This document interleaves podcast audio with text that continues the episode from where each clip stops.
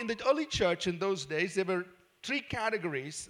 People were in three categories. If you look at it in Philippians chapter 1, verse 1, Paul says, I'm writing to the church in Philippi, to the saints who are in Philippi, to the bishops and the deacons.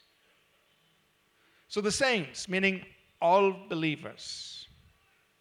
Then they were bishops, and then they were deacons. Bishop, the word bishop simply comes from the Greek word episkope, or another version of it would be episkopos, uh, which simply means a spiritual leader, somebody involved in spiritual ministry. So the word bishop would include like our children's church pastor, our those who are teaching in children's church, uh, those who are serving in worship, a worship pastor, a youth pastor. There is the other category that he refers to as deacons.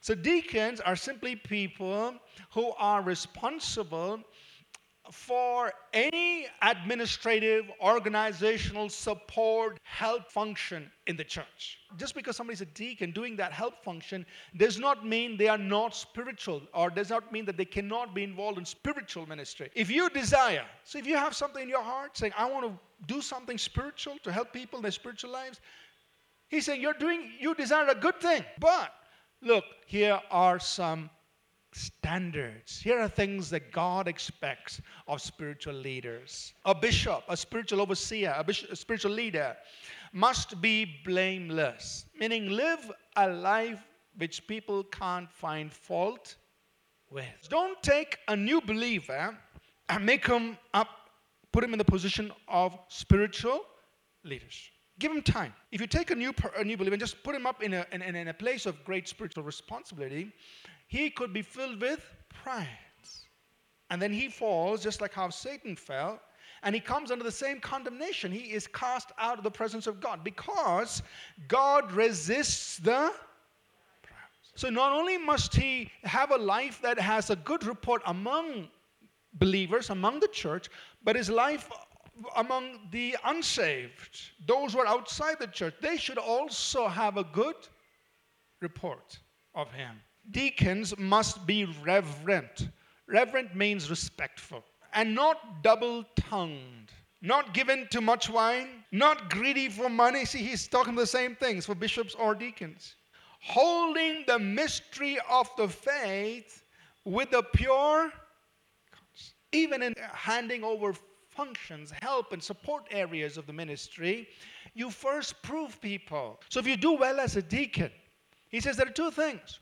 You obtain, you earn. So this is something you earn. It's not given, it is something you earn because of your track record. Now, in verse 15, he refers to the local church with these three things. He says, that you may know how to conduct yourself in the house of God. So the local church is called the house or the family of God. In a family, you have little children, you have sons and daughters, and then you have fathers and mothers.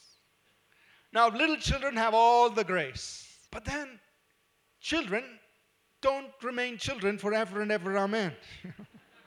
they have to grow up and become sons and now when you become sons and daughters there is some responsibility that, that comes on you as a son and a daughter but again you don't remain a young adult forever you now grow up to be a father and a mother. What do fathers and mothers do? They shoulder responsibility.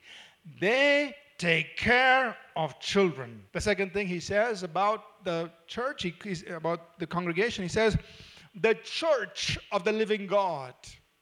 The word ecclesia there is referring to a people who've been summoned, who've been called out, called together for a purpose. And lastly, he says, We are the pillar and ground of truth. The church is the upholder of truth in society. So the incarnation, his life on earth, his death, his burial, his resurrection, his ascension, the preaching of, of, of his gospel, this is without compromise.